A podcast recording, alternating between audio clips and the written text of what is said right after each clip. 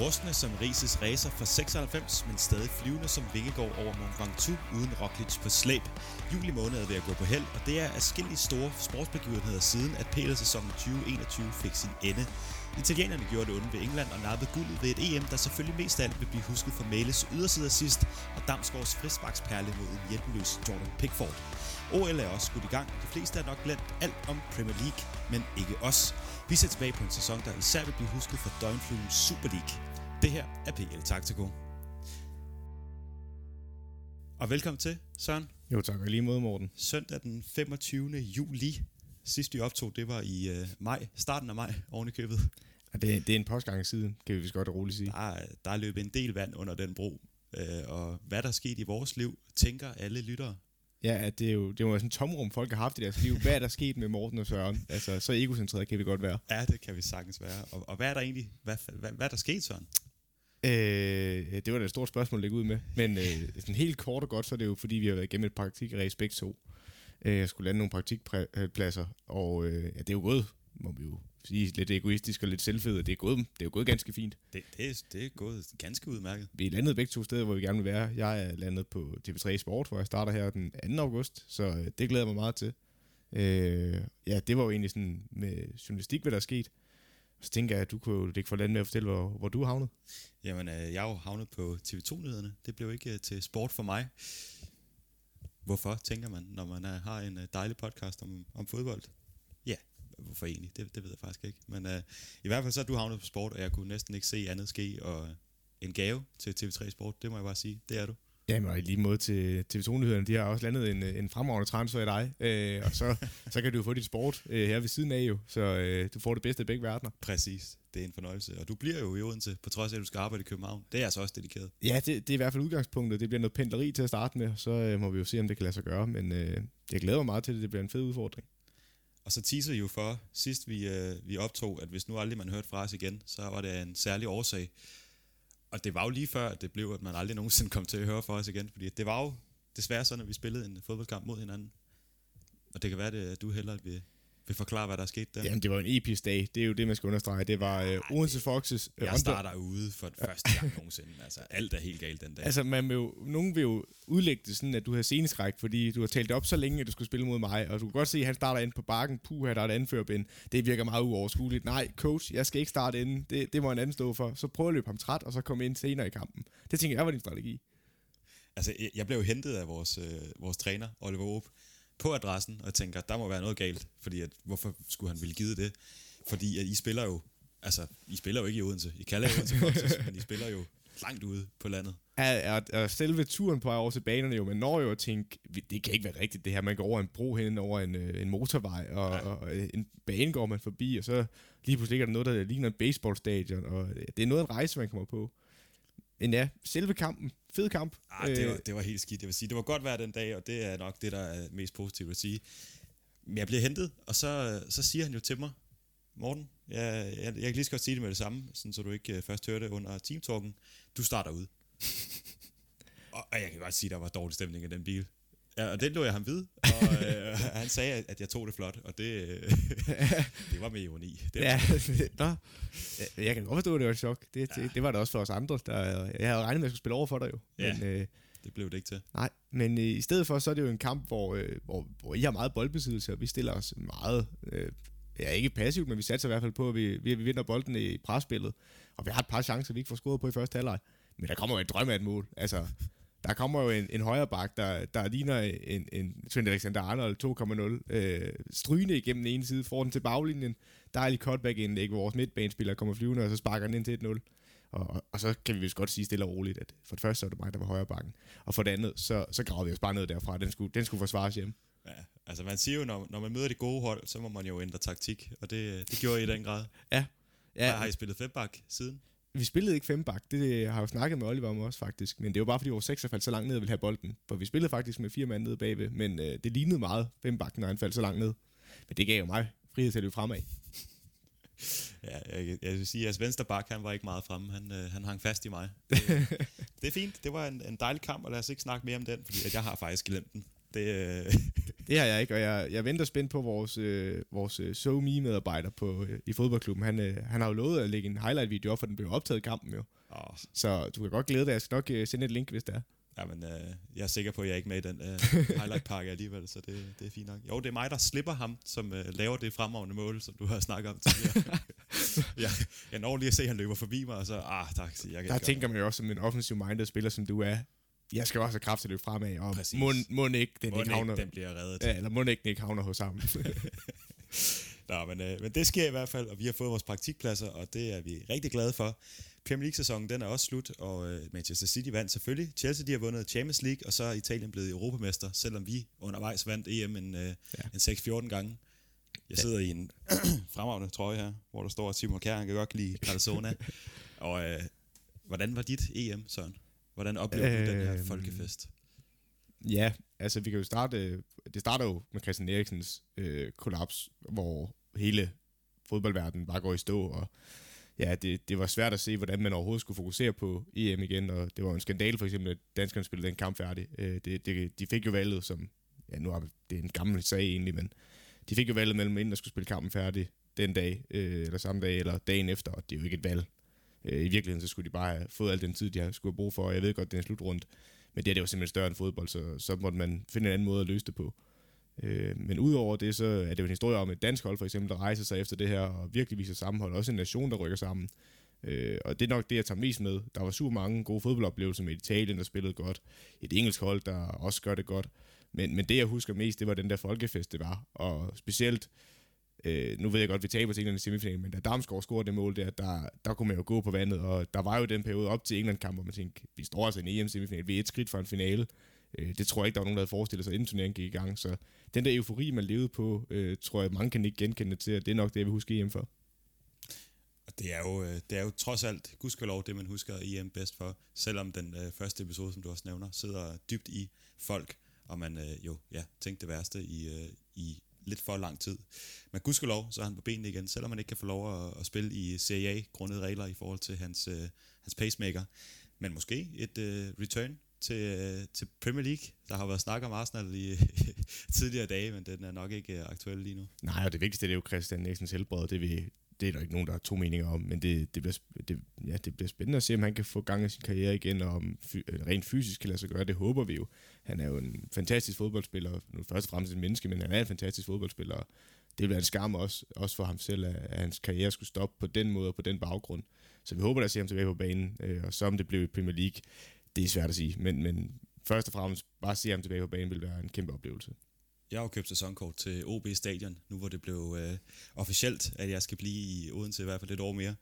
Så øh, jeg håber da på at se øh, Krelé brillere ude på øh, Nature Energy Park, eller hvad den hedder efterhånden. Ja, han, har, han har aldrig spillet en, han har aldrig spillet en øh, seniorkamp for OB, så øh, det, det kunne du godt skrive ind i kalenderen. Endnu. Ja, endnu, lige præcis. Men øh, vi, er, vi, vi er glade. Vi, ja. Øh, ja, det er sommer. Det ses ikke lige nu, men, øh, men trods alt, så, øh, så går det sgu meget godt. Og lad os, øh, lad os lade den ligge der, og så lad os snakke om det, vi skal i dag, fordi vi skal nemlig øh, afrunde den her sæson, som efterhånden er mange måneder gammel, og øh, måske har de fleste glemt, øh, hvad der egentlig skete. Måske så har man glemt, at Sheffield United, de øh, pludselig bare stoppet med at, at, at, at spille fodbold på Premier League-niveau. Måske så har man glemt, at, øh, at du sagde, at Leeds ville rykke ud, og at de så endte med at blive nier. Måske så har man glemt, at Arsenal var horrible i store dele af sæsonen, øh, stadig endt på 8. pladsen. Måske har man glemt, at Leicester fejlede til allersidst igen og missede top 4 øh, nok en gang.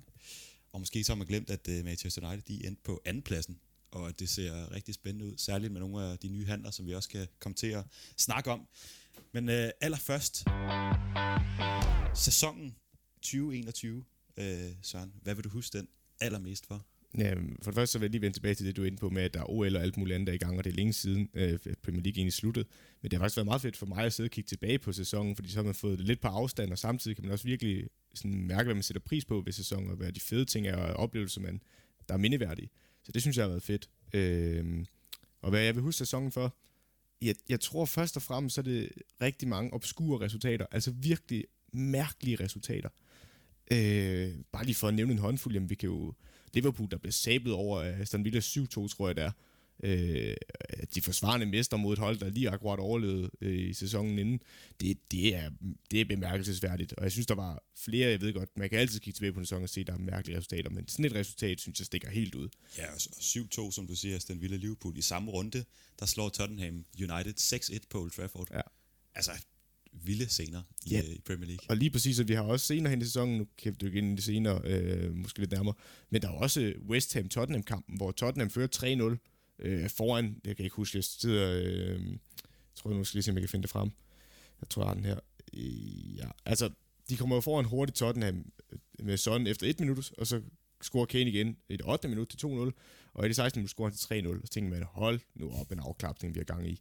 Og på mærkelig vis, så får Tottenham ikke lukket den her kamp ned, og så Balbuena i det 82. minut scorer til 3-1. Øh, Davison Sanchez selvmål i 85. minut, og så kan jeg huske, at jeg sidder og ser den her kamp, nu, nu er der pres på Tottenham. Altså, ja. da, da, det første mål kommer, tænker man, ja, der er der en chance, men det, det, det lignede meget sådan et trøstemål, som vi kender det. Men den dødbold der, og så Sanchez selvmål, og så 3-2, og så til sidst i det 94. minut, Lanzini, der bare klasker den op i kronen langt ud fra på en, en halvflugter, som jeg husker det. Jeg kan ikke engang huske, om det er en halvflugter eller helflugter. Men den sidder så langt op i kronen, og det er så langt udefra. Og det er en mand, der inden hans store skadeshelvede, han har haft rigtig mange skader de seneste par år. Men lige da han kom til Premier League, var han enormt spændende, og Jamen, han smækker den ind derudefra, jeg tænker, jeg når faktisk lige at skille ham ud nu, jeg tænker på hende, jeg når faktisk at skille ham ud for at sparke derudefra, og så klasker den op i krogen. Øh, det var vanvittige scener, så det er i hvert fald noget af det, jeg husker sæsonen for, nogle helt vanvittige resultater. Og det er vel egentlig også, øh, det har ikke så meget med sådan decideret Premier League at gøre, men med fodbolden sådan de senere år her, jeg synes sådan omkring EM16, der i, i, i de tider, der var fodbold begyndt at blive sådan lidt kedeligt og kalkuleret, og man vil gerne forsvare, og kampen endte 2-1, 1-0, 2-0, 3-1, hvis det var helt vildt. Og det er da fedt at have den her fodbold tilbage, også i Premier League, som er så øh, tæt en liga, at man stadig kan se resultater som 7-2, 6-1, 3-0, der bliver til 3-3, altså målrige kampe, og kampe, hvor, at, hvor det hele er på, på spidsen, og, og hvor at der også er nogen, der engang imellem lige laver en ordentlig afklapsning. Ja, altså, øh, det er, hvordan man ser på det. Altså, man kan se på, en, om et glas er halvfyldt, eller... Du er sådan en altså, taktiker, der godt kan lide, når det hele Ja, spiller. både og, fordi jeg, jeg, helt med, jeg køber faktisk din præmis meget med, at, at det er blevet mere åben fodbold inden for de seneste par år, og også i Champions League synes jeg også, vi kan se, nu synes jeg, at Champions League-finalen er et dårligt eksempel på det, men, men, Åh. men, men, men ellers synes jeg, der er andre øh, kampe, nok outkampe, der er blevet meget mere åbne, og der er stadig det her taktiske per, øh, perspektiv, og de her defensive organisationer og blokforsvar, der skal åbnes. Specielt når øh, ja, styrkeforholdet er meget øh, ja, stor afstand, så for eksempel når City møder Burnley, som stadigvæk det samme, vi ser med, at City måske har 75-80% boldbesiddelse. Så det er der stadig. Men jeg synes, du har en god pointe i, at det er blevet mere frit spillet. Altså, der er flere hold, der tør gå ud og gribe chancen. Vi ser også hold, der tør komme op. For eksempel Leeds, der lykkes med det i år, og det, Norwich, der ikke gjorde året før, som vi nu skal se tilbage i Premier League i år. Der er flere hold, der tør gå ud og spille fodbold, og det synes jeg er lovende. Der er så nogle andre ting, jeg synes, synes der er øh, rigtig skræmmende. Jeg synes, det bliver udstillet meget defensive fejl, og det, det, det er jo bare, når kvaliteten er blevet så stor i fodbolden, altså blandt de offensive spillere.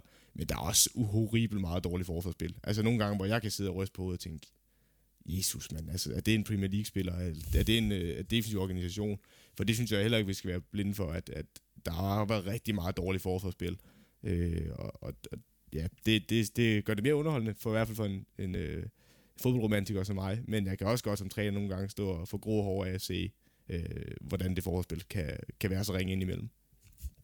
Er der en særlig situation, du tænker på, når du tænker horribelt forsvarsspil i Premier League-sæsonen?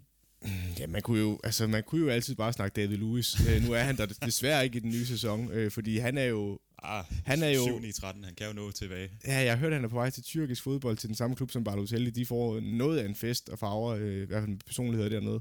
Det er et fedt opklædningsrum. Ja, det er jo, man kan jo sige med Balotelli og David Luiz, nogle kampe, der kan de jo være de bedste spillere, sådan næsten øh, i, alle kampe. Og så andre kampe, der er de uden tvivl nogle af de værste spillere på banen. Og det er lidt der, den her, jeg har med David Luiz, og det tror jeg, lytter, der har lyttet til den her podcast, hørt, eller har hørt mig snakke om David Luiz. Han kan jo virke som en af de bedste centerforhold i Premier League, men han kan ved Gud også virke som en af de værste.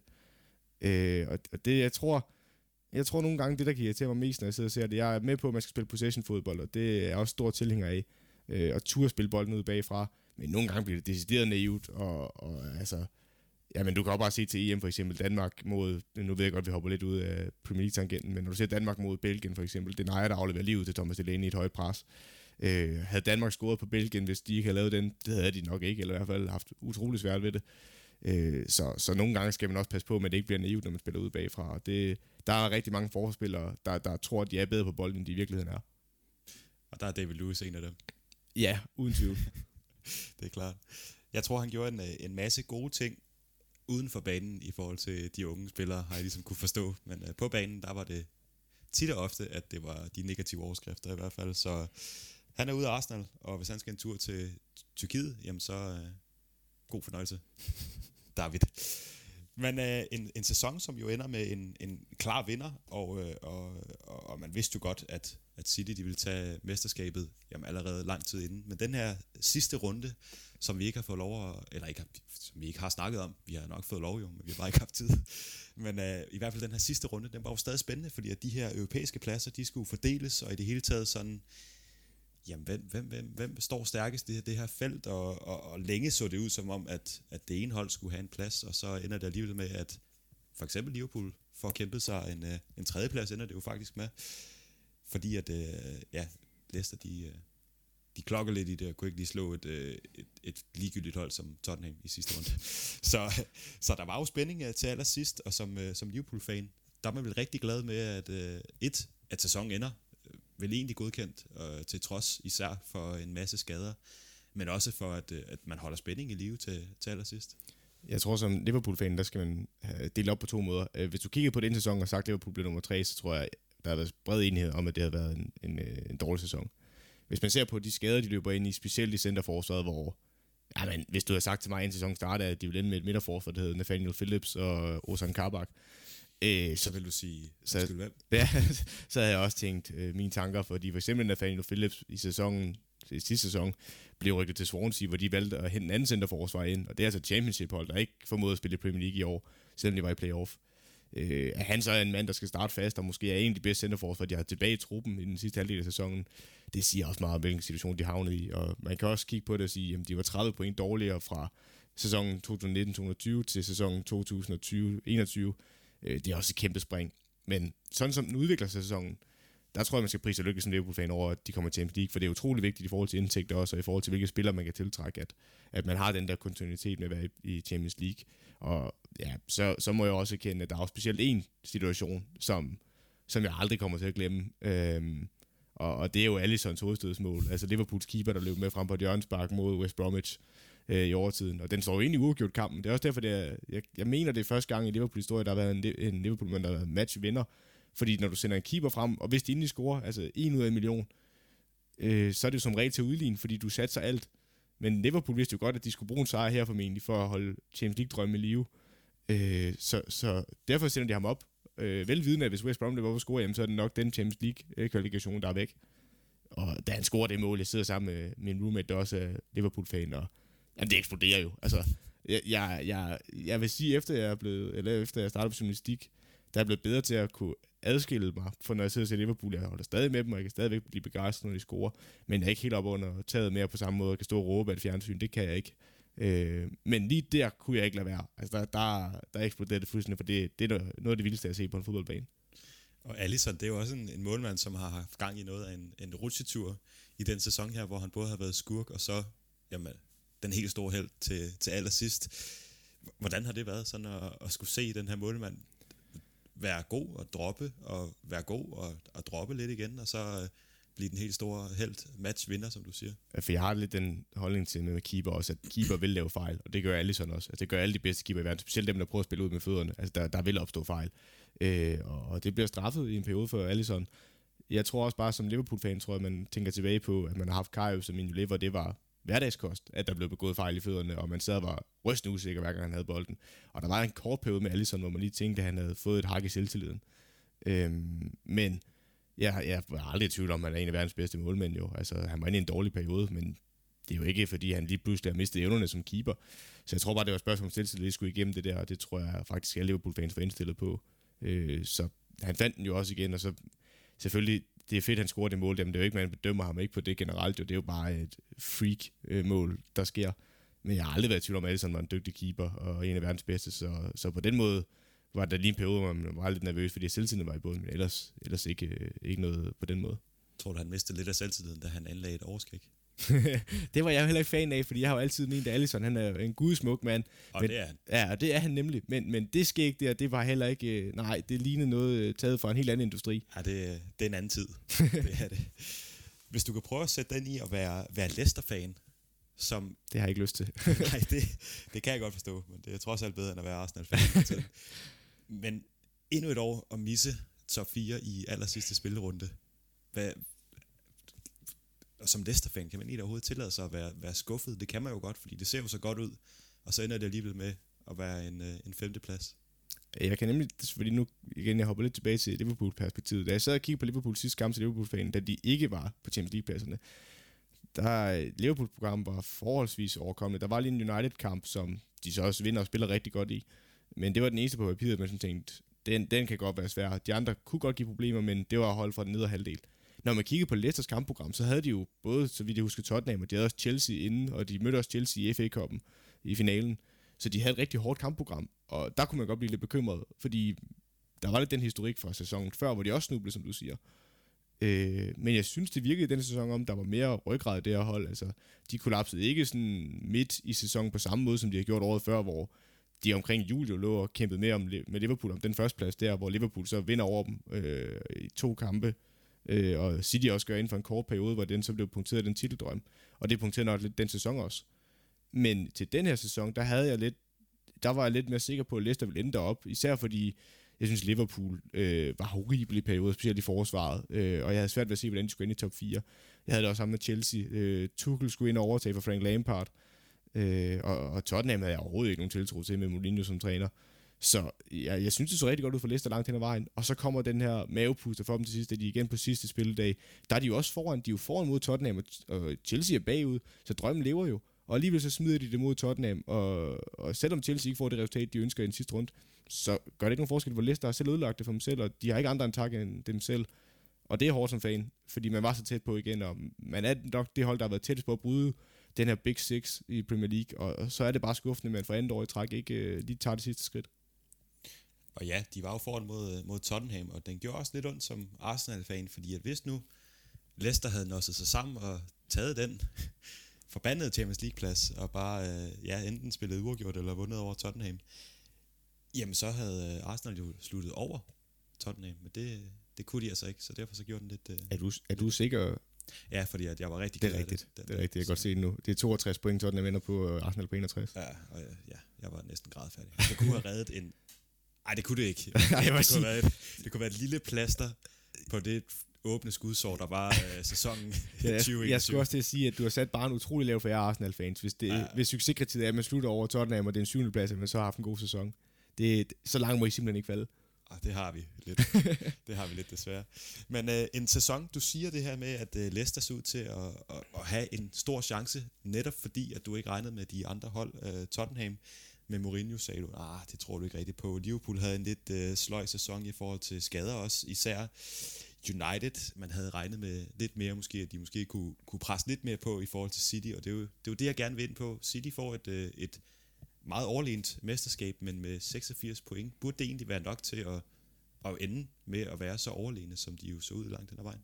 Jeg synes, det uden tvivl, at City var det bedste hold i Premier League sidste år. Der er ikke noget at diskutere på nogen måde. Øh, jeg tror, jeg synes, du har en pointe i, at øh, City fortjener at vinde, men afstanden bør ikke være så stor. Altså, det kan City jo ikke gøre noget ved. Altså, de skal bare prise sig lykkelige over. De vandt sig sikkert jo, og de begynder endda at spare lidt spillere i de sidste par runder, fordi de har en Champions League. Øh, øh, ja, de når langt i Champions League. Men hvis man kigger på det, så 86 point, det er stadigvæk et højt pointantal for at vinde Premier League. Øhm, men der, der må simpelthen ikke være 12 point ned til nummer to. Det, det må der bare ikke. Og det siger to ting for mig. Det siger, at holdene under dem øh, ikke er stabile nok. Øh, jeg ved godt, at United de ender med at tage andenpladsen, og det er også velfortjent. Øh, men, men det er ikke, fordi de kan presse City på nogen måde. Og så siger det mig også, at midterfeltet er blevet stærkere, og bunden af Premier League, nu ved jeg godt, Sheffield United, hvis vi lige tager dem ud af ligningen, øh, måske nedrykningspladserne, men dem lige over nedrykningspladserne, og op efter måske op til og med West Ham på 6. pladsen. Altså, de er gode hold nu. Altså, der er ikke nogen dårlige hold. Du kan ikke... Selv, øh, selv nogle af de store hold har problemer mod dem, også på egen bane. Så du kan ikke bare på den måde sige, øh, at, at det er sikre sejre med i Premier League. Der er for høj kvalitet og for mange penge til at hente dygtige spillere til alle hold. Så, så jeg synes, det siger om, at det, den traditionelle Big Six, de faldt i niveau. Det er også derfor, at hold som West Ham øh, kommer op og blander sig lige pludselig om Champions League-pladser, øh, selvom de også har en imponerende sæson. Det, det siger meget, at de hold, der er lige under, de gør det rigtig godt i Europa. Det er ikke, øh, det er ikke derfor, det er ikke fordi, de er dårlige fodboldhold, men konkurrencen i Premier League er bare blevet så stor. Og er vi egentlig blevet forvandt i forhold til de seneste sæsoner med Liverpool og City, der bare har høvlet point ind, og været de absolut ja, to bedste hold, og også øh, bare det bedste hold her i, i år. Er, er det egentlig sådan lidt en... Øh, ja, hvordan skal man sige det? En sovebud? Eller? Ja, men nej, men er, er, er, jeg, er jeg simpelthen for forkælet som fodboldfan, når jeg tænker, at 86 point, det er lidt lavt. Leicester vandt jo med betydeligt færre point, da de øh, blev mester. Ja, det vil jeg faktisk mene, men det skal også sættes i perspektiv, for hvis du kigger på ligaer som den tyske liga, eller kigger på Juventus tidligere i hvert fald, og måske også på Real Madrid og Barcelona de år, hvor de var suveræne, jamen, så var det omkring de 100 point, eller i hvert fald 90 plus point, man snakkede om, og det har det også været med Liverpool og City. Øh, og jeg vil også understrege, at det gør også meget for City, at de ikke bliver presset til målstregen. At, at der ikke er nogen omkring dem. Nu ved jeg godt, at Liverpool sluttede på 99 point sæsonen før, hvor City slutter på 81.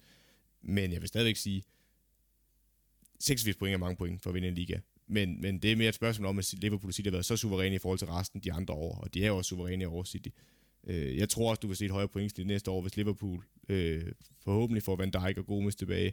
Nu har de også set det kommer ind på transfer senere øh, i en anden afsnit, men de har også hentet Ibrahima Kunder til.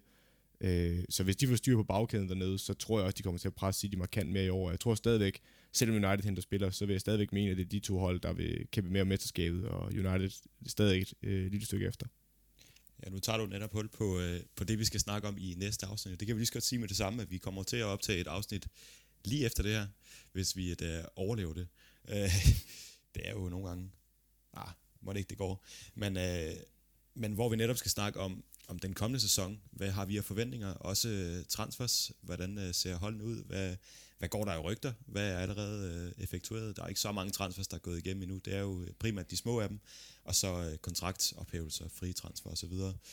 Men, øh, men det tager vi bagefter, så du må selvfølgelig godt komme ind på det. Men hvis man sidder og tænker, hvorfor snakker de ikke lidt om, hvad, hvad pokker, hvad, hvordan ser det ud næste år, så er det fordi, at det skal vi nok komme til, men det bliver, det bliver ikke i dag. Men den her sæson her, det er jo City, der, der er det eneste hold, der ender med, med over to point i snit, og, og jeg er jo nok forvandt som, øh, som, som, hvad hedder det, som, som fodboldseer, men, men kan man egentlig godt tillade sig at være lidt skuffet over de øh, resterende tophold i, i ligaen? Ja, det synes jeg. Og det synes jeg med rette, man kan sige. Øh, selvfølgelig, hvis man kigger på det, så vil jo aldrig være tilfreds efter at slutte på en anden plads. Men igen, pointsnittet, øh, som du er inde på, er også, er også ikke godt nok. Altså, jo, nu skal vi også være fast på, at man for hård. Fordi når man slutter på anden pladsen, så kan man jo egentlig være bedøvende ligegyldigt, hvad pointsnittet er. Øh, jeg tror bare, at United anerkender at City er et bedre hold over 38 kampe. Det er ikke det. Men hvis vi kigger på det rent historisk, så var jeg jo også efter United i sidste sæson, hvor de blev øh, tredjepladsen i Premier League, og Chelsea blev nummer 4, hvor de slutter med begge to 66 point, hvor jeg siger, at der var Champions League-pladsen nok lidt billigt til selv, og det var igen et spørgsmål om, at Leicester nok snublede. Og det vil jeg også sige i år. Altså, øh, måske United øh, fortjener jo helt sikkert andenpladsen, men efter dem, Liverpool og Chelsea, at den er også billig til salg med Liverpool på 69 point på tredjepladsen, og Chelsea slutter på fjerdepladsen med 67 point.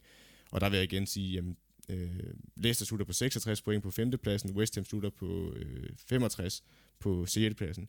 Og igen, hvis West Ham kan komme op og presse Liverpool og Chelsea om 4. og 5. plads, eller 3. og 4. pladsen, så er det simpelthen et spørgsmål om, at Chelsea og Liverpool ikke har høstet nok point, i, i hvert fald i min optik. Øh, og det synes jeg også, det viser. Jeg tror også, nu har jeg ikke haft den historiske sammenhæng helt med, som jeg har haft øh, sidste år, hvor vi kiggede på det. Øh, men, men jeg mener, at hvis du går ind og kigger på det historisk, så er det meget billigt, at du kun at tredjepladsen kun hent, eller henter øh, i år 69 point, og sæsonen før 66 point. Det, det er ikke højt pointsnit. Øh, og det, det, det er jo igen et spørgsmål om, at bundniveauet er hævet i Premier League generelt, i hvert fald i midterfeltet, at der er flere gode hold. Men det er også et spørgsmål om, at, at de store hold, de har, de har snublet nogle steder, hvor de nok ikke burde. Og så har det jo også været de store overraskelses år, ikke kun øh, resultatmæssigt, det har vi været inde på med de her store sejre, men også i forhold til, at der er nogle hold, som man ikke gider regne med, som har præsteret, og vi snakker om i vinters, at Aston Villa var et hold, der virkelig havde, havde oppet sig. Et hold, som var lige ved at ryge ud af, af, af, af ligaen sidste år, og som øh, i hvert fald i første halvdel af sæsonen præsterer over evne måske, men i hvert fald øh, klarer sig rigtig godt, og også har den her store sejr 7-2 over Liverpool. Sådan over hele sæsonen, hvad har egentlig overrasket dig mest positivt, kan vi måske starte med? Øh, jeg synes, at Aston Villa er et rigtig fint bud at komme med. Dem har jeg også øh, været kigge på. De er jo 20 point bedre fra 1920-sæsonen til 2021-sæsonen. Øh, og gik fra 35 point til 55 point, og fra en 17. plads til en 11. plads. Det, det er også et tegn på, at de lavede nogle gode transfers. De hentede nogle rigtig gode spillere. Ollie Watkins, super indkøb. Ross Barkley, der blev lejet, var i perioder rigtig, rigtig vigtig for dem. Øh, Emiliano Martinez nede i målet, stod en fantastisk sæson igen. Øh, så, så de havde rigtig mange gode transfers, og var bare et godt hold. Men hvis jeg ellers skal kigge på nogen, jamen, så synes jeg West Ham, altså det må man altså også bare udpege. De ender på en europæisk plads og skal ud og spille europæisk fodbold. Det, det tror jeg ikke, man har set sæsonen før. Vi har i mange år snakket om, at West Ham, de havde truppen til mere. Øh, og det, det ligner lidt en rodebutik ind imellem alle de træner, de også har haft igennem. Men David Moyes har fået sat skik på det også. Jeg har egentlig været en stor kritiker af David Moyes, men man bare sige, at han har gjort det fantastisk i år. Øh, og de, de, er jo, de var 26 point bedre, gik fra øh, 39 point til 65 point, og fra en 16. plads til en 6. plads. Det, det synes jeg er den største positive overraskelse i Premier League i år. Øh, så, så, så det er dem, jeg vil udpege i hvert fald, at, at de er så tæt på også at kunne spille, de er jo øh, næsten til sidste spillerunde med en top 4, og øh, kunne også, hvis resultatet måske er flasket sig anderledes i de sidste par runder, og været inde i Champions League. Øh, det tror jeg ikke, der er mange, der har set komme. Nej, og vi snakkede jo om, at, øh, at vi skulle have fundet vores forudsigelser frem fra før sæsonen, hvor vi snakkede om, hvem vi havde regnet med at skulle ja, vinde sæsonen, og sikkert også topscorer, og øh, hvem der skulle rykke ned. Og øh, West Ham var jo ved at rykke ned sidste år. Du siger, at de ender på den her 16. plads, og det er jo ikke øh, langt ned til, til en tur i championshipen.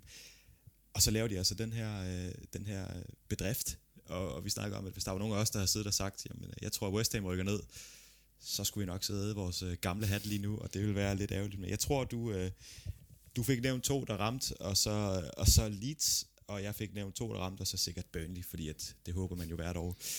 Men Sheffield United kan vi lige så godt øh, komme til. De ender jo allersidst, og de øh, var rigtig lang tid om at få deres allerførste sejr, og ender altså kun med 23 point for 38 kamp. Hvor skuffet er du, hvis man kan sige det sådan? Kan man egentlig være tilladet sig at være, være skuffet over United, øh, Sheffield United? Eller hvad? Det synes jeg egentlig godt, man kan, men, men du, jeg synes, det er en fin måde, du formulerer det på egentlig, fordi det, det, nu sad jeg og tænkte over det, eller så jeg tænkt over det, at hvis man, jeg ved ikke, hvad der er den største overraskelse om, det var, da Sheffield United rykker op, at de bliver nummer 9, så vidt jeg husker. Ja, de bliver nummer 9 med, ja, de går jo fra at være 31 point dårligere fra øh, 1920-sæsonen til 2021-sæsonen, hvor de havde 54 point til 23 point, og går så fra 9. plads til sidste plads, 20. pladsen. Og der ved jeg simpelthen ikke, hvad den største overraskelse var, at de kom op på den måde, hvor mange har sagt, puh, den trup der. Der er rigtig mange League One-spillere og Championship-spillere, der er ikke rigtig mange, så mange, der har eller Premier League-erfaring. Kan de overleve? Og så i stedet for bare at gå op på 9. pladsen, og igen også var i spil til europæiske pladser langt ind i sæsonen. Om det var en større overraskelse, end det de så går fra, at man tænkte, okay, det kan godt være, at de nok ikke kommer i europæiske pladser, men de ligner da et stabilt Premier League-hold med en dygtig træner, og de ved, hvad de skal øh, spilmæssigt også. At de så går fra det, og så en stensikker sidste plads, og langt ind i sæsonen ikke har en sejr, og scorer næsten ikke nogen mål. At de, ja, hvor mange scorer de i denne sæson? Det var godt nok ikke mange. De laver 20. De laver 20 mål i 38 kampe og lukker 63 ind. Altså, øh, det, altså, der er jo mange, der er faktisk hold over dem, der, der lukker flere mål ind. For eksempel, hvis du kigger på Crystal Palace, de lukker 66 ind. Southampton slutter, eller lukker 68 ind. Øh, West Brom, der ligger lige over dem, øh, lukker 76 ind. Men de scorer kun 20 mål. Altså, det er med afstand det laveste scorehold overhovedet i Premier League. Øh, og det er jo som David Rose Aston Villa, de der nogle gode transfers, så kan man kigge den anden vej i Sheffield United. De henter Ryan Brewster ind for Liverpool, han scorer ikke nogen mål. De har hentet McBurney ind i sidste sæson, han laver heller ikke nok mål. Øh, McGoldrick, jamen ham hvis man han ikke lavet nogen mål i forvejen. Øh, så de lavede heller ikke de gode transfers. Så blev de også ramt af øh, skader nede i midterforsvaret. Altså de mister øh, Egan i løbet af sæsonen, øh, så hvem er de, de mister en øh, centerforsvar. Jeg har helt glemt, hvem det er. Fordi han var stort set ikke med i sæsonen. Han var i starten af sæsonen. Han er en af de bedste centerforsvar. Det er lidt pinligt, at jeg glemmer ham. Øhm, Jamen, det, det skal du ikke være pinligt berørt over. Jeg sidder også og Nej, nej, men, men han var i hvert fald enormt vigtig for deres centerforsvar, ikke? Øh, og, og der har de ikke bredt i truppen til at kunne erstatte ham. Det, det er selvfølgelig også forståeligt nok, øh, når man ikke har større budgetter. Men ja, man kan falde så langt på en sæson. Altså, man højt og flyve dybt og falder ikke det, man siger, og det, det er Sheffield United bare beviset på.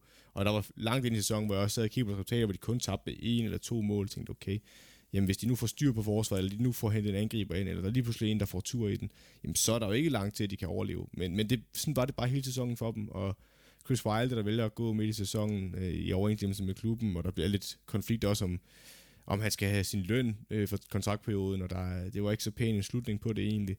Øh, så ja, jeg synes, det der virker som et rigtig lovende projekt, lynhurtigt faldt sammen. Øh, og det, det menes jeg ikke at kunne huske, at, øh, det skete så hurtigt. Øh, jeg tror, det bedste eksempel, jeg kunne komme i tanke om, når jeg tænker over, det var at have følge herhjemme, der vinder det danske mesterskab og rykker ned året efter. Det er næsten det eneste, jeg kan sammenligne det med. Dejligt callback til Herfølges mesterskabssæson, og så nedrykning året efter. Hvis det havde været forrige år, havde du så været overrasket over, at Sheffield United havde endt på sidste pladsen? Nej, det tror jeg ikke. Jeg tror, det skal jeg også være på, hvad jeg siger, for jeg havde egentlig, jeg havde set ret meget til Sheffield United. Øhm, I hvert fald sådan af andre eksperter, der har siddet og analyseret dem, der har jeg også kigget på dem, og det der med, at de blev meget negligeret til, at de har det der med, at øh, de spiller med tre mænd nede bagved, og så en af de brede centerforsvar laver overlap. Det blev jo set som helt store, men, men der var bare mere bund i det hold, end den lille taktiske finurlighed. Øh, men derfor vil jeg stadigvæk sige, hvis jeg kigger på det spillermateriale, så har jeg måske stadigvæk troet, at afstanden til Premier League var for stor for dem. Øh, jeg havde ikke troet, at de ville rykke ud med et brag, men jeg havde nok heller ikke været overrasket, hvis du havde sagt til mig, at de rykkede ned. Øh, så, så det, nej, det havde nok ikke overrasket mig. Men, men at de gør det på den her måde, og med kun 23 point, det tror jeg måske alligevel havde overrasket mig også. Øh, også i sidste sæson. Og et andet hold, som havde et, øh, en god sæson året før, men som i, i den seneste her, ikke, ikke en dårlig sæson, men ikke fordi man tænkte, det er jo det Wolverhampton, som vi, øh, vi ellers lige var blevet vant til. De slutter på en, øh, en 13. plads med 45 point efter 38 kampe, og det er vel egentlig, hvis man kigger på, øh, på holdet, jamen er det egentlig, er det egentlig godt nok? Øh, var vi igen ikke bare blevet forventet med, at Wolverhampton var det her sprudlende hold, som kunne sende bolden ud til lynhurtigt, og Dama Traoré, og så kunne lægge den ind i skallen på øh, Raul Jimenez. Jo, men jeg synes også, at de bliver ramt af flere ting, der Wolverhampton holder. Det ene er, som mange hold er blevet før dem, det er europæisk træthed. Altså, de har bare ikke bredden i truppen, og vi snakkede faktisk om det i starten af sæsonen, så vidt jeg husker om, at de bliver nødt til at lave en bredere trup, øh, have mere kvalitet, og det synes jeg tværtimod faktisk blev stik modsat, at de blev tyndere, øh, langt hen ad vejen i hvert fald de henter også nogle spillere ind, som der ikke slår til. Altså, vi, hent, vi snakker om øh, ham, den unge angriber, de henter nu igen navnet, det slipper man fuldstændig. Ja, ham Fabio, Fabio Silva, eller hvad han hedder. Lige præcis. Ja, han, øh, han scorer jo ikke nok mål. Han bliver set som et kæmpe talent, men lige pludselig med Raul Jimenez' øh, voldsomme kraniebrud og hovedskade, hvor han er ude hele sæsonen, øh, han skal ind og erstatte ham, og de prøver at erstatte Jimenez på andre måder. Det, det kan de bare ikke, fordi han, Jimenez er bare en spiller, der også godt kunne spille i en større klub end Wolverhampton, og de kan ikke erstatte ham en til en. Så mister de også Diogo Jota, Øhm, og, og det gør også bare meget. Øh, du bliver helt rørt nu. Ja, men det er som Liverpool-fan, bliver helt rørt af, at han er så god. Ej. Men, men han var måske vigtigere for det Wolverhampton-hold, end vi lige gik og troede, selvom han ikke startede hver kamp. Og når du så også mister Jimenez, øh, kombineret med, at Dama Traoré ikke får lov til at komme afsted på samme måde, fordi alle ved, at han skal en vej det til baglinjen. Øh, så kan det godt være, at han er hurtig, men hvis modstanderen bare ved, at du skal derhen, så kan de fleste også godt følge med dig i en vis grad og komme på kroppen af dig. Øh, så han har et formdyk, Jimenez er ude, de sælger øh, Shota, så bliver de bare lige pludselig rigtig tynde op foran specielt, øh, og kombineret med europæisk træthed, jamen, så er det ikke, jeg tror stadig, det er skuffende, og det vil jeg også mene som Wolverhampton, hvis man var Wolverhampton-fan, eller var en del af klubben, så er det stadig skuffende, at de slutter ned på 13. pladsen. Men man må også bare kigge ind af og sige, har vi været skarpe nok på vores spillerrekruttering? Har vi været gode nok til at kunne erstatte folk, og så også, at man bliver ramt af skader? Så er det måske ikke så forunderligt, de havner, hvor de gør. Og så snakker vi om den her top 6 så ofte, som jo øh, Big Six er det her Manchester City, Manchester United, Liverpool, Chelsea, Tottenham, Arsenal. De senere år har haft besøg af, af Leicester. Vi snakker også lidt om, øh, om Everton i, i sin tid. Det er så blevet glemt lidt. Wolverhampton var der også det snak om, skal de op og ligge der? Men, øh, men de her traditionelle Big Six, kan man overhovedet snakke om det længere? Selvfølgelig er det jo de største klubber, der har de fleste penge, men som årene skrider frem, jamen, det er jo ikke dem, der ligger i top 6 længere. Jeg vil sige, der er et Leicester-hold, der i hvert fald har brudt det monopol uden tvivl. Altså, de, de, de er med derop, øh, og det er ikke længere mere. Jeg vil være bekymret som arsenal og Tottenham, men specielt, måske særligt Arsenal, fordi jeg har også været fan af Mikel Arteta. Det er jeg stadig, jeg synes stadig, han er en dygtig træner. Men når man kigger på, at de siger, okay, sidste sæson var, var Arteta kom ind midt i sæsonen, det var lidt en gratis omgang, han skulle lige lære spillerne at kende. Øh, og så i år, der er en hel sæson, og igen, det skal han ikke kun bedømmes på, for jeg synes også, at i år med game manager tid, men det er for roligt, at det pointantal, de får. Altså, de er 5 point dårligere end fra 1920-sæsonen til 2021, hvor de sluttede i, øh, på 61 point, og i denne sæson sluttede de kom på 56. Øh, det, det, det er ikke øh, omvendt. Er det omvendt? De slutter på 61 i år. Så har jeg set helt forkert. Så min pointe giver... Ej, min pointe giver stadig mening. Det er 5 point. de er gode. De har været de gode. er 5 point bedre, men det er stadigvæk en 8. plads, de slutter på begge år. Øh, så ser man den udvikling, man gerne vil se som Arsenal, det synes jeg jo ikke. Øh, man kan sige, at de kommer langt i europæiske turneringer og sådan noget, men øh, jeg synes stadig, der mangler udvikling. Nu kommer vi ind på det i vores transfer special bagefter. Jeg synes, at de, nogle af de transfers, de er ved at lave nu, er rigtig spændende og adressere nogle af de problemer, de har. Men der skal simpelthen være mere udvikling den sæson, vi kommer ind i nu for Arsenal, før man kan sige, at det her projekt går i den rigtige retning. Fordi ellers, så er det også begyndt at være alarmerende for Arsenal. Det er længe siden, de har været i Champions League. Og det er bare ikke holdbart for en klub for Arsenal størrelse, at der går så mange år imellem. Øh, igen, som Liverpool-mand, der var rigtig mange år, man ikke var i Champions League. Og det er super svært at bryde det monopol der. Og det tog virkelig mange år. Øh, så, så fra Arsenals side, de bliver simpelthen nødt til at komme, øh, få flere resultater øh, og være mere stabile. Fordi vi har set deres topniveau. Når de rammer topniveau, så kan de virkelig spille flot fodbold, og kan spille op med de fleste hold i Premier League. Men der er ved Gud også kamp, hvor bundniveauet bare fuldstændig forsvinder fra dem. Øh, og over 38 kampe i sæsonen, jamen der går det bare ikke, hvis du er i top 4. Ja, og noget vi nok også kommer ind på i, i det næste afsnit, det er jo det her med at kunne, kunne tiltrække spillere. Og det er jo nok også noget der, der kommer til at vise, hvad der egentlig er, de øh, Big Six i Premier League. Fordi at øh, kan hold som, som Tottenham og Arsenal egentlig tiltrække de samme spillere, som, øh, som Leicester nu kan. Leicester, der er med i, øh, ja, de er så med i Europa League, men også har været med i Champions League, og som er med i, i toppen, det ved man jo. De blander sig hvert år, det kan godt være, at de lige misser ud til allersidst, men, men de ligger derop. Tottenham, der skal spille den her, hvad kalder de den, kontinental Con- conference, niveau, conference, League. conference League, og, og Arsenal, der slet ikke skal i noget europæisk. Det er jo også noget, der skaber, skaber utryghed og uvidshed i de her klubber, og som du siger, Liverpool har været ude af Champions League i mange år, men det var altså også nogle år, hvor at, at pengene ikke er de samme, som de er nu. Er, er der ikke lidt en frygt, kan vi måske godt snakke om nu, for at at det er de her år, man skal sidde med, og hvis ikke man er med nu, jamen så kan det blive svært at komme det. Jo, og specielt fordi, at øh, nu var vi også inde på, at de seneste to år, der har pointen ikke været højt for at komme i top 4, og igen, det er et resultat af, at øh, ligaen er blevet mere konkurrencedygtig generelt over alle holdene. Men jeg vil stadigvæk sige, at det var en gyld mulighed for Arsenal, de to sæsoner her. Især den her, hvor Arteta har haft en hel sæson. Øh, jeg ved godt, jeg vil stadigvæk kigge på Arsenals truppe og retfærdiggøre det, at de fleste af de hold, der slutter over dem. Der er der måske undtagelse af West Ham og Leicester, der synes jeg stadigvæk, og øh, det, det er nok de eneste hold, der ligger over dem, der har en man kan argumentere for, at ikke har bedre tro med Arsenal, og ja, Leicester har måske stadigvæk egentlig i bund og grund. Men det er det eneste, du overhovedet kan argumentere for, ellers så vil de andre trupper nok være bedre. Øh, så på den måde er det jo ikke så overraskende. Men alligevel, hvis man skal op og være med i top 4, og man skal bryde den her forbandelse med at være ude til Champions League, så skal man også få noget ud af nogle spillere, som mås- måske ikke forventer så meget fra. Og for eksempel Ben White, man er ved at hente i Brighton, der er en sp- øh, spændende spiller. Det er en spiller, der virkelig skal tage et skridt op for Arsenal, hvis de skal være med i top 4. Der skal være en centerforsvar, der virkelig har topniveauet, øh, og kan styre den øh, forsvarskæde. Så på den måde, der er der nogle spillere, der man skal få det bedste ud af, og det er til opgave. Fordi de kan ikke hente spillere fra Real Madrid, Bayern. Øh, det kan de bare ikke, de kan bare ikke hente fra den øverste hylde med, og så må man være dygtig i sin scouting, og så udvikle spillere. Og det er en kæmpe opgave som træner, men det er der Arsenal ligger nu, og det er den virkelighed, de må, de må møde. Og hvis vi skal fortsætte med at tage, tage udgangspunkt i Arsenal, hvad, hvad har så egentlig været deres største udfordring i år? Fordi at de ender jo på 8. pladsen, og det er jo ikke, altså det kan man jo ikke være tilfreds med, selvom man vinder de, de, de sidste fem kampe i, i sæsonen. Og der er noget, der tyder på, at det, det jo egentlig går fremad i, øh, i, i den periode der. Man lukker anden færre mål ind i hele sæsonen. Det er kun City, der lukker færre mål ind. Man lukker kun 39 mål ind i 38 kampe. Til gengæld scorer man også kun 55 med et, øh, et hold, hvor man har jo offensive stjerner. Man har også uh, unge spillere. Måske er det uh, bagdelen. Hvad, hvad tænker du er det, som der har gjort, at Arsenal ikke har kunne præstere, som man, ja, jeg ved ikke om man forventer det længere, men som man håber, i hvert fald uh, fra de her tophold. Nu sidder altså, jeg og laver kaniner, ja, ja, det kan lytterne ikke se. Nej, men, men Ja, jeg kan godt, jeg kan godt, vi kan jo enige om, at vi sidder og kigger på sådan 39 mål i forhold til, at de lukker anden færrest ind. Øh, ja, eller tredje færrest, nu kan se, Chelsea lukker 36 ind også, og City 32. Men, men, Den misser jeg lige. Nej, nej. men, men pointen består stadigvæk, at de ikke er dem, der lukker flest mål ind, som man måske kan sige. Nogle af de andre over blandt de store klubber. Jeg vil stadigvæk mene, at deres centerforsvar har brug for forstærkning, og en Ben White er et rigtig godt køb på den konto. Øh, også i forhold til deres spillestil, med at kunne bryde hold ned, fordi der er det også vigtigt i forhold til offensivt. Det starter hele vejen ned bagfra. Øh, men så tror jeg også, hvis man kigger på det, så har du en pointe i, at jamen, de har mange unge spillere. Øh, Saka slår igennem rigtigt i år, men igen, det er bare meget for langt også af Emil Smith Rowe. Øh, de har Martin Ødegaard på leje. Det er lige pludselig rigtig mange unge spillere, der skal bære den her offensiv, du kan bare ikke forvente, at de uge øh, øh og uge ind bare leverer på det samme niveau om og om igen. Det, især når det ikke er nogen, der er vant til at spille mange Premier League-kampe, øh, specielt Saka. Jamen, han har spillet meget venstrebakke i sin første sæson i Arsenal også. Lige pludselig så skal han være en af de bærende kræfter i en offensiv det er også meget for langt, og især når, når man så ser på Aubameyang, der ikke rammer sit niveau i år, altså han har jo flere kampe, som han starter ude, hvor man, det var utænkeligt i hvert fald tidligere for Arsenal, at hvis han var klar, så startede han inden.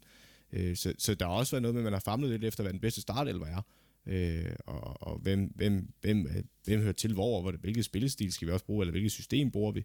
Øh, så, så der har været noget famlende op i offensiven, og der er så udfordring for Arsenal, som det har været for de klubber, der har stået uden for Champions League i nogle år. Kan man holde fast i en mand som Saka? Kan man holde fast i en mand som Emil Smith Rowe, som jeg ved, Aston Villa har budt på i den her sæson, øh, eller i det her transfervindue? Det er sådan nogle spillere, man skal holde fast i nu, fordi de er meget ustabile nu, men man bliver nødt til at holde fast i dem, fordi det er dem, der skal være ryggraden på det her hold fremadrettet. Og lige pludselig, hvis City kommer rende, eller Liverpool, eller Chelsea, eller nogle andre, kommer, der spiller fast Champions League og smider penge efter dem, jamen kan man så stå imod og sige, nej, du bliver her, og spillerne er tilfredse med det. Det bliver rigtig svært, så man skal udvikle holdet sammen med spillerne, og så kunne holde fast i dem, men det er ved Gud en svær balancegang. Og ja, ty- øh, måden, må, måden må være, at man begynder at få noget succes inden for de næste par år, med at hente nogle spillere ind, der virkelig løfter bundniveauet, som Ben White måske kan. Øh, måske hente en til en central midtbane, der også kan være en ryggrad på det her hold. Fordi hvis man kan det, så kan man begynde at tage skridt op mod top 4. Øh, men ellers så kan det her blive et uendeligt projekt, hvor man har unge spillere, man udvikler, og når de så begynder at ramme deres topniveau, så bliver de solgt til øh, rigere klubber, eller klubber, der ligger øh, fast i Champions League. Øh, det er den udfordring, Arsenal står med, og den er sindssygt svær at knække den noget. Det er en proces. Ja, men det må bare ikke blive en uendelig proces, for det har man ved Gud også set før. Den evige undskyldning. Trust the process. nu har vi brugt tid på Arsenal, så må vi nok også hellere bruge lidt, uh, lidt tid på Tottenham, inden vi går videre til øh, at snakke om de her øh, favoritøjeblikke, har jeg valgt at, at kalde det. Men det, uh, det kan jo være hvad som helst. Bare det, man har valgt at tage ved fra, fra sæsonen. Men uh, Tottenham, jeg ved ikke, hvor meget man kunne vurdere ud fra det her, som du siger, de startede med Mourinho. Du troede ikke rigtigt på det. Det gjorde uh, Tottenham så heller ikke, fordi de, uh, de, de fyrede om han gik. Der var noget...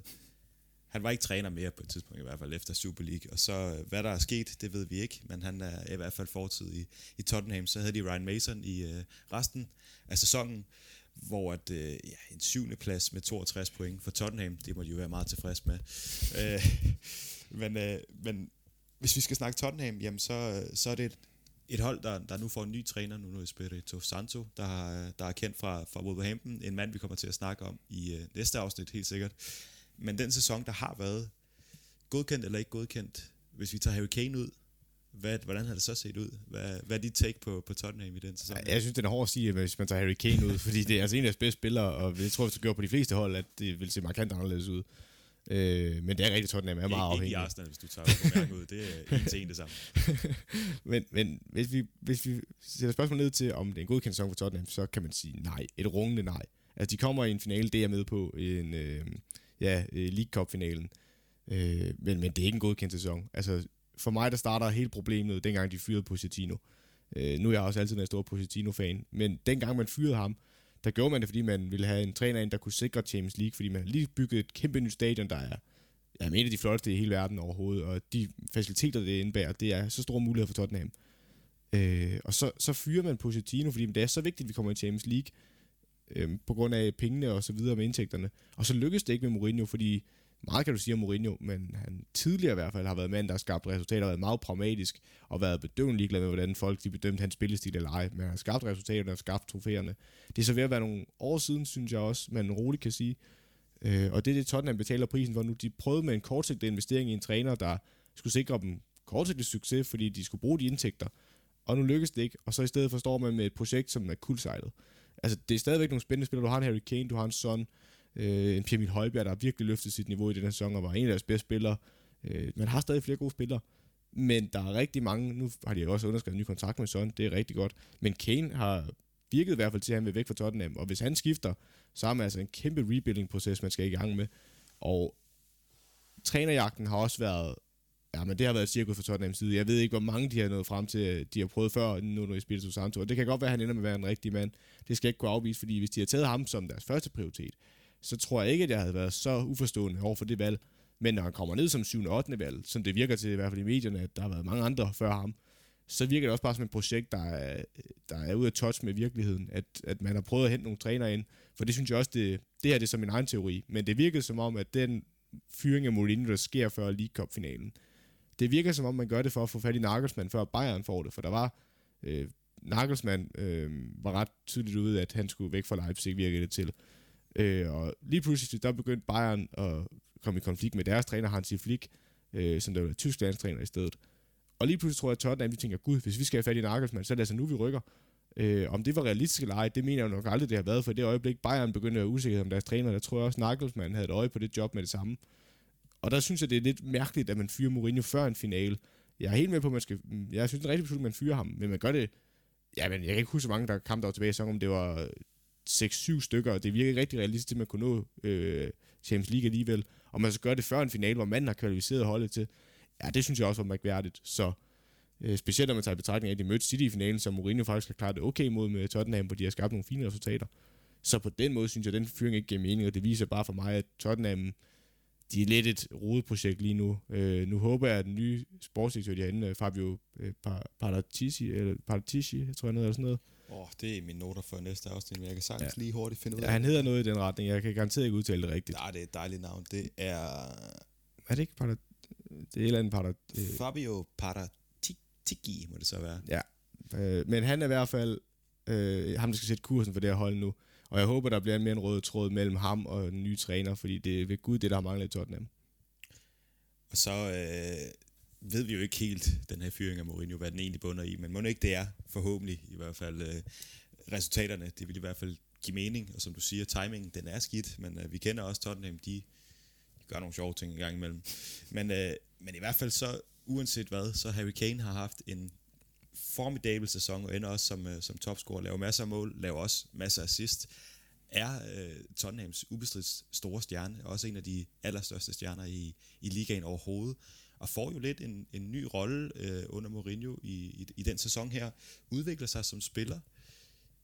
Hvis man skal se bort fra, fra holdets bedrifter, øh, den her syvende plads og, og en League øh, Cup finale, som de så taber til City, fordi at det er bare deres turnering, den tager de hvert år.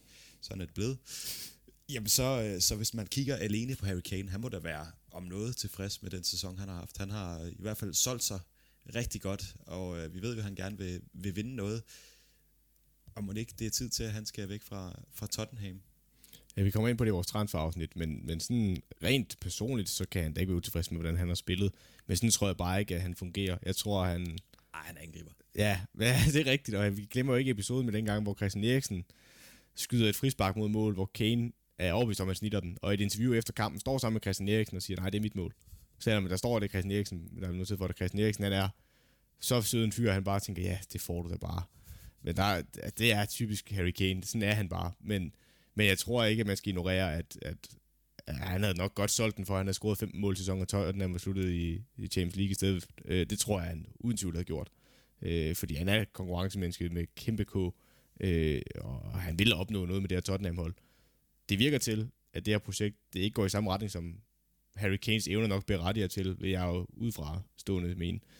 Øh, og det virker også til, at han gerne vil væk. Jeg tror ikke, Tottenham giver slip på ham. At det skal være en eller anden fuldstændig absurd pris. Øh, ja, det er jo 100, er det 160 millioner pund, de har sagt. Det er så, også det, så kunne vi måske snakke om det. er det, jeg tænker på. Jeg tror ikke, der er nogen... Øh, jeg ved godt, markedet er åbnet mere op efter corona, men jeg tror ikke, der er nogen, der smider de penge. Og så bliver det spændende at se, om Harry Kane bliver tilfreds med at være i Tottenham, og hvordan en eventuel konflikt udvikler sig.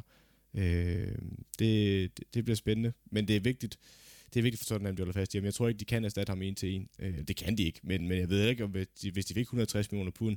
Vi har set dem tidligere, da de solgte Bale, der købte de rigtig mange spillere, der skulle prøve at erstatte en mand. Øh, og det gik heller ikke særlig godt. Der er jo ikke mange af dem, man kan sige, der var succeser ud over Christian Eriksen. Kæmpe succes til gengæld. Og øh, ja, i forhold til det her med, hvis nu han skulle erstattes, det kan vi jo snakke om i, i næste afsnit, også i det hele taget, det her med yderligere snak om, jamen, Harry Kane, skulle han ikke snart øh, komme videre, og hvor skulle han egentlig hen. Så lad os bare lukke den der. Så lad os snakke om de her favorit øjeblikke, har jeg kaldt det. Jeg ved ikke, hvad du øh, har kaldt det. Vi, vi var jo enige om, at vi skulle finde nogle situationer, nogle kampe, nogle præstationer, you name it, som øh, ligesom er, er kendetegnende for vores opfattelse af, af den her sæson. Og, og, og hvad, hvad har du taget med, hvis du skal nævne en enkelt lille ting? Øh, jamen, jeg vil først og fremmest sige, at Aston Villas nedsabling af Liverpool. Altså, den, at de vinder den 7-2, nu ved jeg godt, at der er nogle skud, der bliver rettet af og sådan noget, og det var en mærkelig kamp at sidde og se. Altså, det var så mærkeligt. Men det viser også den tese om, den der med, jeg er nogle gange godt som fodboldromantiker med, at man skal have meget possession og spille bolden rundt. Det, det, det er jo kun, hvis du kan udnytte den possession til noget som helst, fordi i den her kamp, øh, hvis nu skal se, om jeg har statistikkerne, tror jeg, at Aston Villa, de sidder på omkring 30% boldbesiddelse eller sådan noget, og lige løber de op og hakker syv mål ind. Øh, så nogle gange skal man også bare lige kaste den der possession-statistik til side, for den er overhovedet ikke sigende for, hvordan en kamp er forløbet nødvendigvis. Øh, det er mere, hvordan du bruger kvaliteten på bolden, og jamen, så er det fint, du har 30%, hvis, øh, hvis du bare knivskarp på kontraangreb og står godt i defensiven. Øh, men det chok, den kamp var, for de forsvarende mester at løbe ind i sådan en losing, det, det synes jeg var, det var en, en vanvittig oplevelse, og som fan var det da ikke fedt som Liverpool-fan at sidde og være vidne til det. Øh, men for den neutrale fan har det været en, øh, en utrolig spændende kamp. Jeg har også skrevet den her kamp ned, og, og ja, i samme runde, som vi også nævnte tidligere, United øh, taber 6-1 til Tottenham på hjemmebane. Og så det her med, at i senere sæson, der vinder Liverpool 7-0 over Crystal Palace, og United vinder 9-0 over Southampton. Så bare i det hele taget det her med, at det har været de store chokresultaters sæson. Jeg tror 9-0 er, er også en kamp, der, der står ud, fordi man, man sad jo og tænkte, det blev lynhurtigt 4-0, 5-0. Altså, det var sådan lidt, lad nu være, han, han er død. Ja, altså, det spørger ikke til, du ligger ned. Nej. Men det var også, hvad pokker var det nu, han hed ham Southampton-spilleren? Der var en Southampton-spiller, det var enten hans første kamp, ja, det var hans første kamp. Jeg, første kamp, huske, han er en midtbanespiller eller sådan noget, der lige det, går det ind er og nok trækker. meget godt, at man har glemt det, fordi at, Ja, at det var, han, han gjorde, han trækker direkte rødt kort efter 10 minutter eller sådan noget ja. øh, på Old Trafford. Der var det altså lang vej hjem for Southampton-hold, der i forvejen så vakkelvognet ud i den kamp. Ja. Og de har været et Southampton-hold, der i tidligere år også har haft lidt en, ikke en tendens, men de har i hvert fald oplevet før at få en snitter eller to af lister.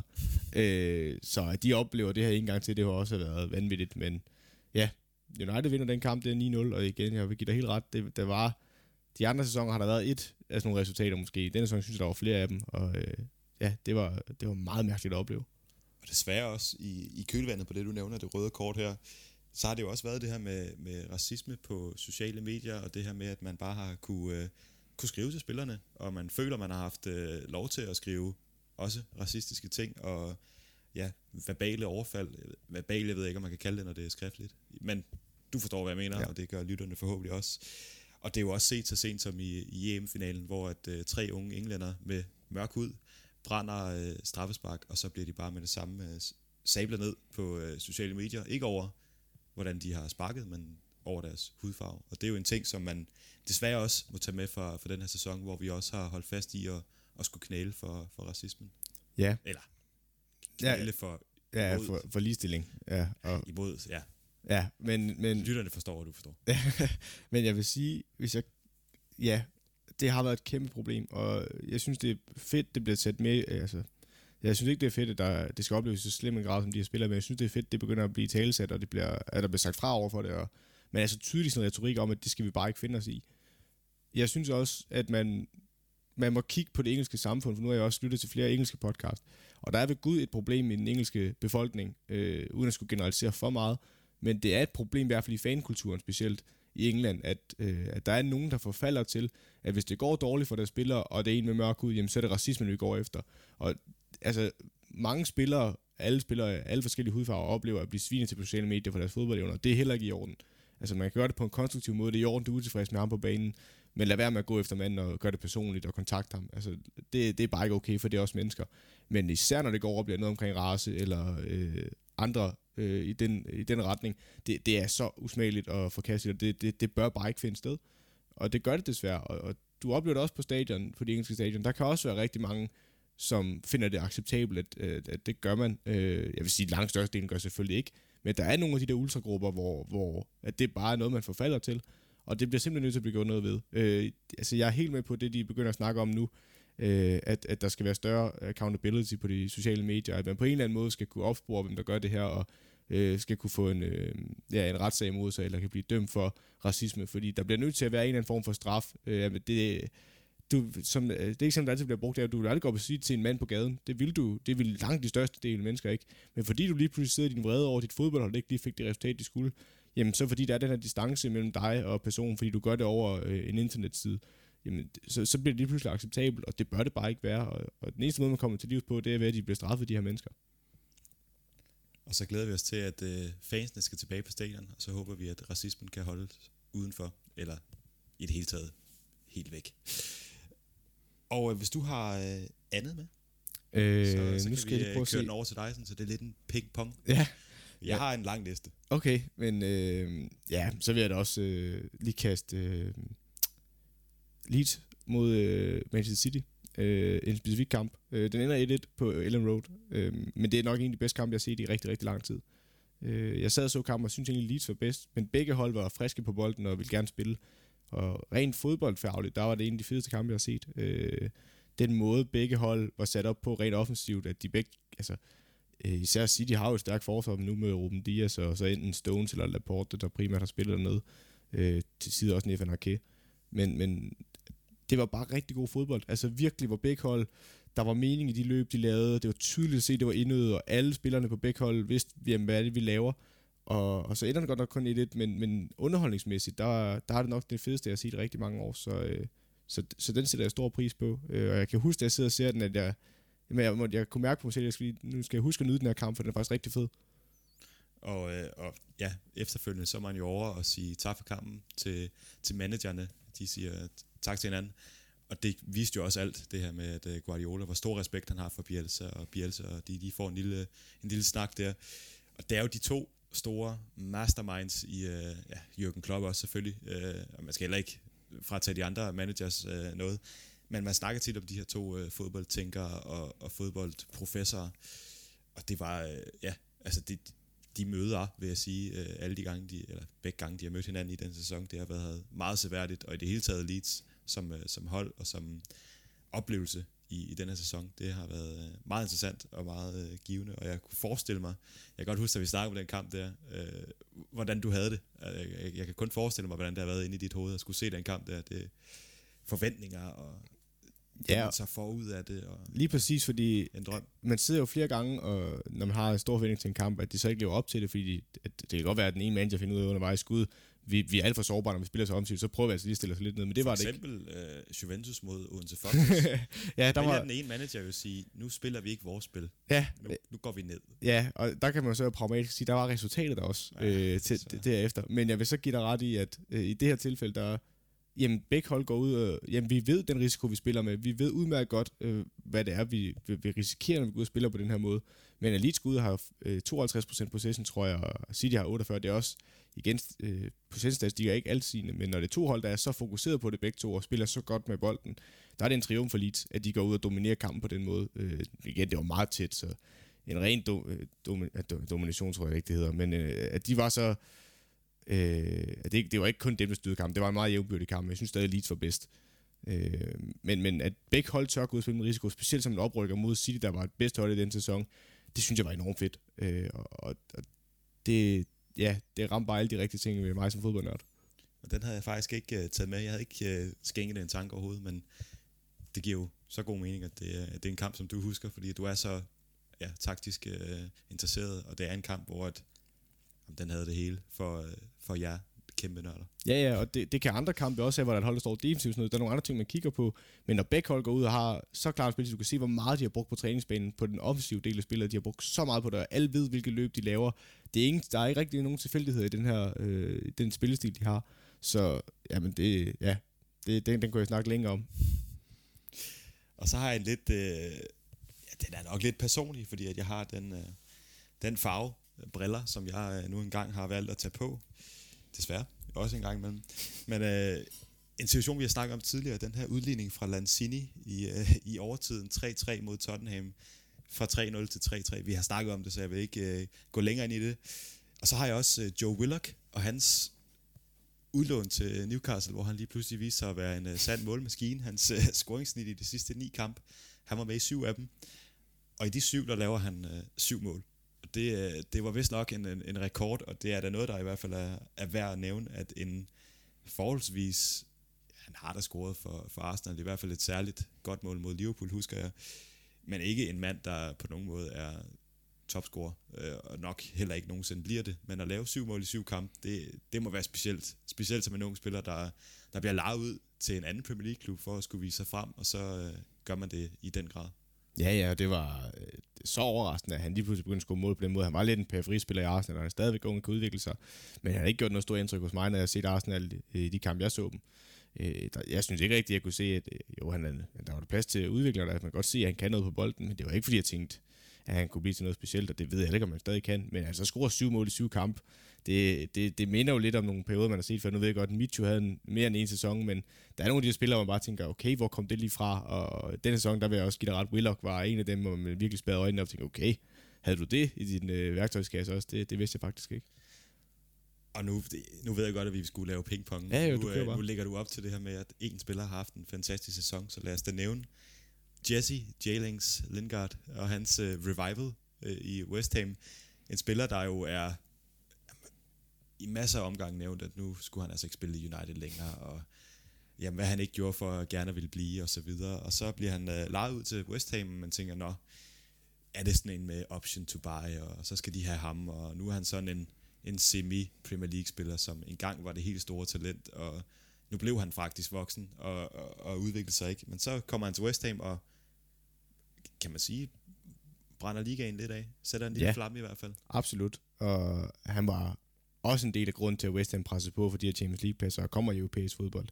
Det, der kan blive Jesse Lindgaards lidt problem, det er, at han faktisk gjorde det så godt nu, at de gerne vil beholde ham i Manchester United igen, og så kan han havne, det uendelige hamsterhjul, hvor han så igen sidder på bænken og ikke rigtig kan, når de også lige hentede Jadon Sancho. Øh, Øh, altså, det kan være, at han igen havner som en eller anden bænkspiller, der ikke får nok spilletid, og det synes jeg er super ærgerligt, fordi han viste os både under VM i 2018, og så, øh, og så også her i den nuværende Premier League, eller den seneste Premier League-sæson, hvad han egentlig kan rent offensivt, og hvis han får lov til at få en lidt mere fri rolle, og holdet øh, laver løb om ham, og han er lidt mere en, en vigtig spiller, og ikke bare en indskiftningsspiller, der skal ud og spille en kant de sidste 30 minutter, hvad han egentlig kan indeholde. Øh, så på den måde synes jeg, det er super ærgerligt, hvis han havner på bænken igen i United, og kunne godt ønske for ham også, at øh, for en lidt egoistisk vinkel, at, at han kom ud i en anden klub, for eksempel var blevet i West Ham eller noget i den dur, fordi ja, han var virkelig, virkelig spændende at se på i den sidste halvdel af sæsonen.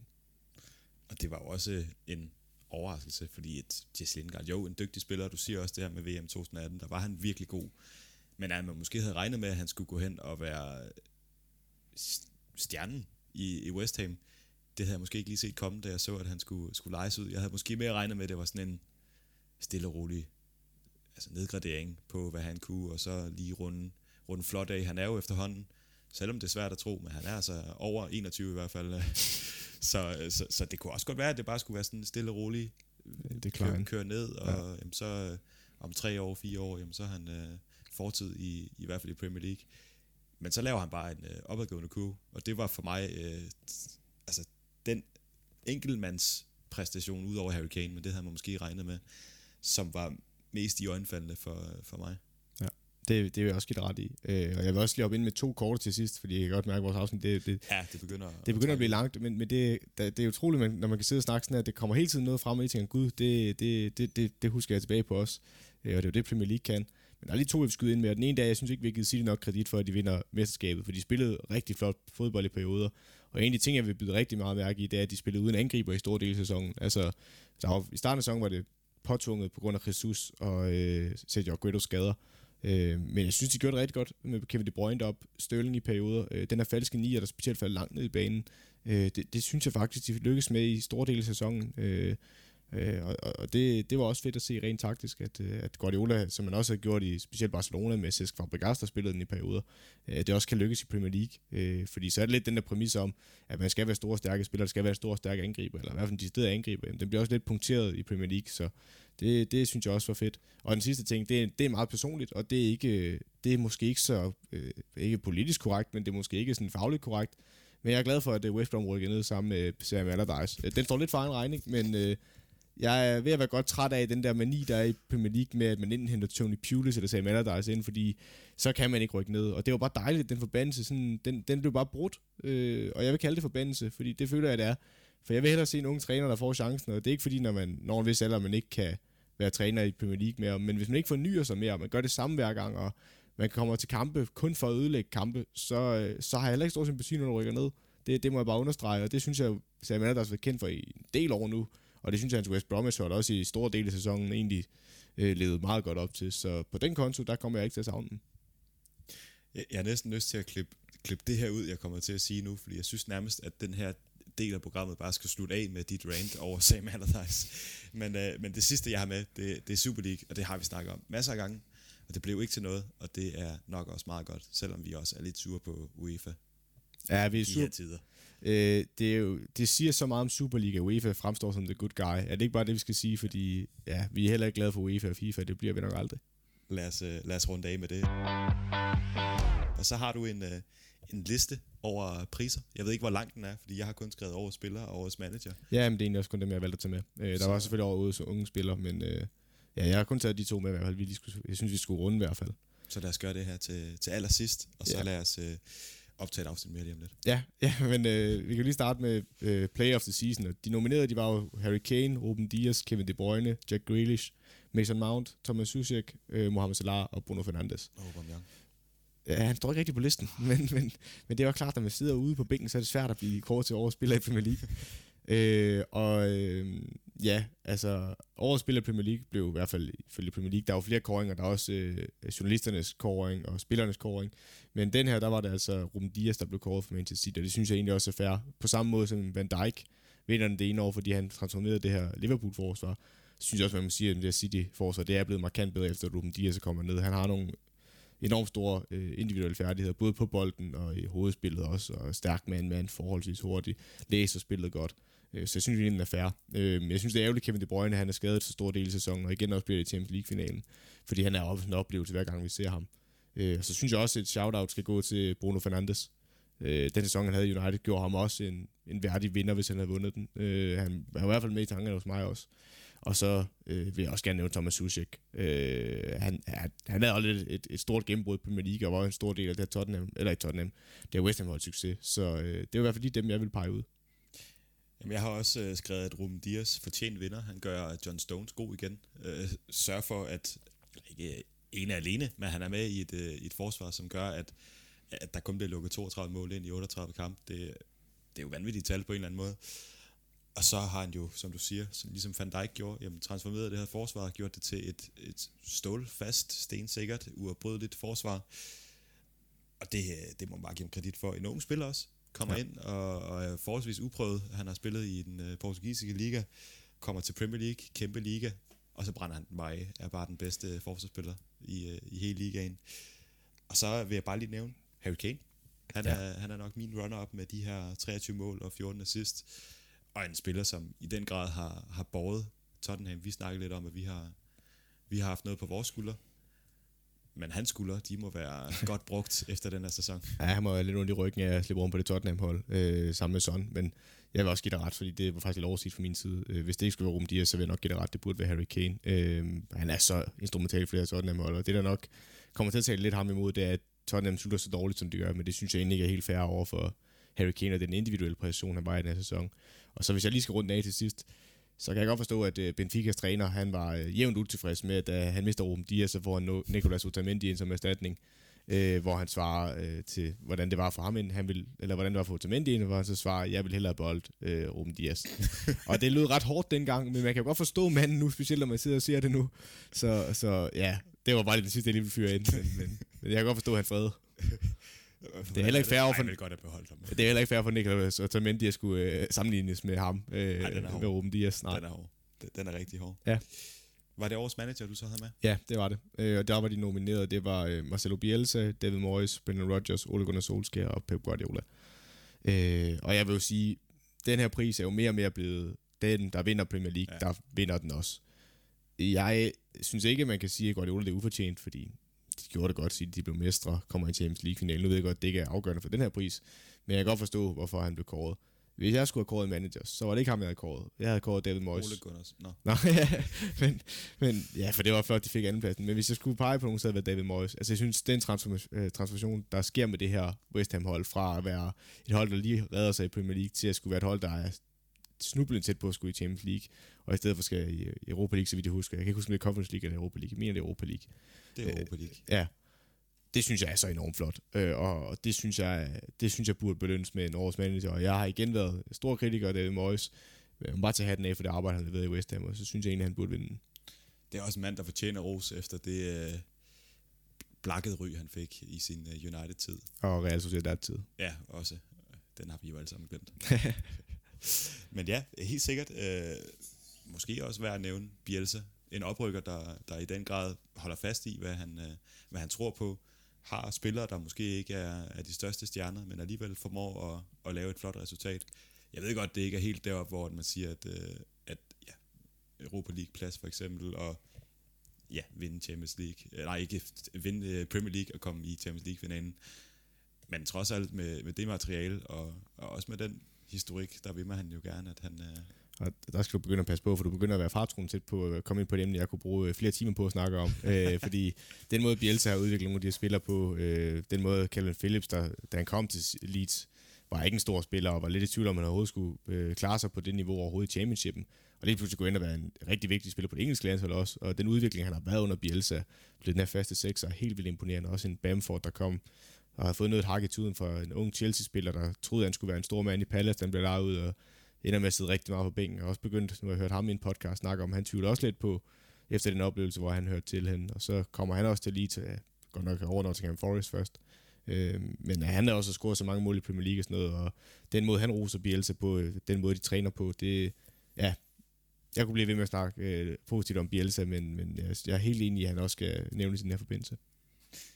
Og så lad os, øh, lad os ikke åbne den mere op. Jeg havde ellers lige en lille pointe, men øh, den må altså forblive inde i mit eget hoved.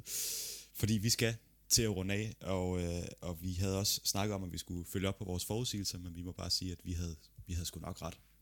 Vi Ja. sagde i hvert fald, at, at City ville vinde, og det gjorde de jo. Ja, og vi har ret med to af nedrykkerne. At jeg så rammer Leeds til at rykke ned, øh, og jeg kan huske, at jeg forsvarede det med, at jeg følte, at øh, de kunne godt blive lidt ligesom Norwich, at de kunne være for naive og sådan noget.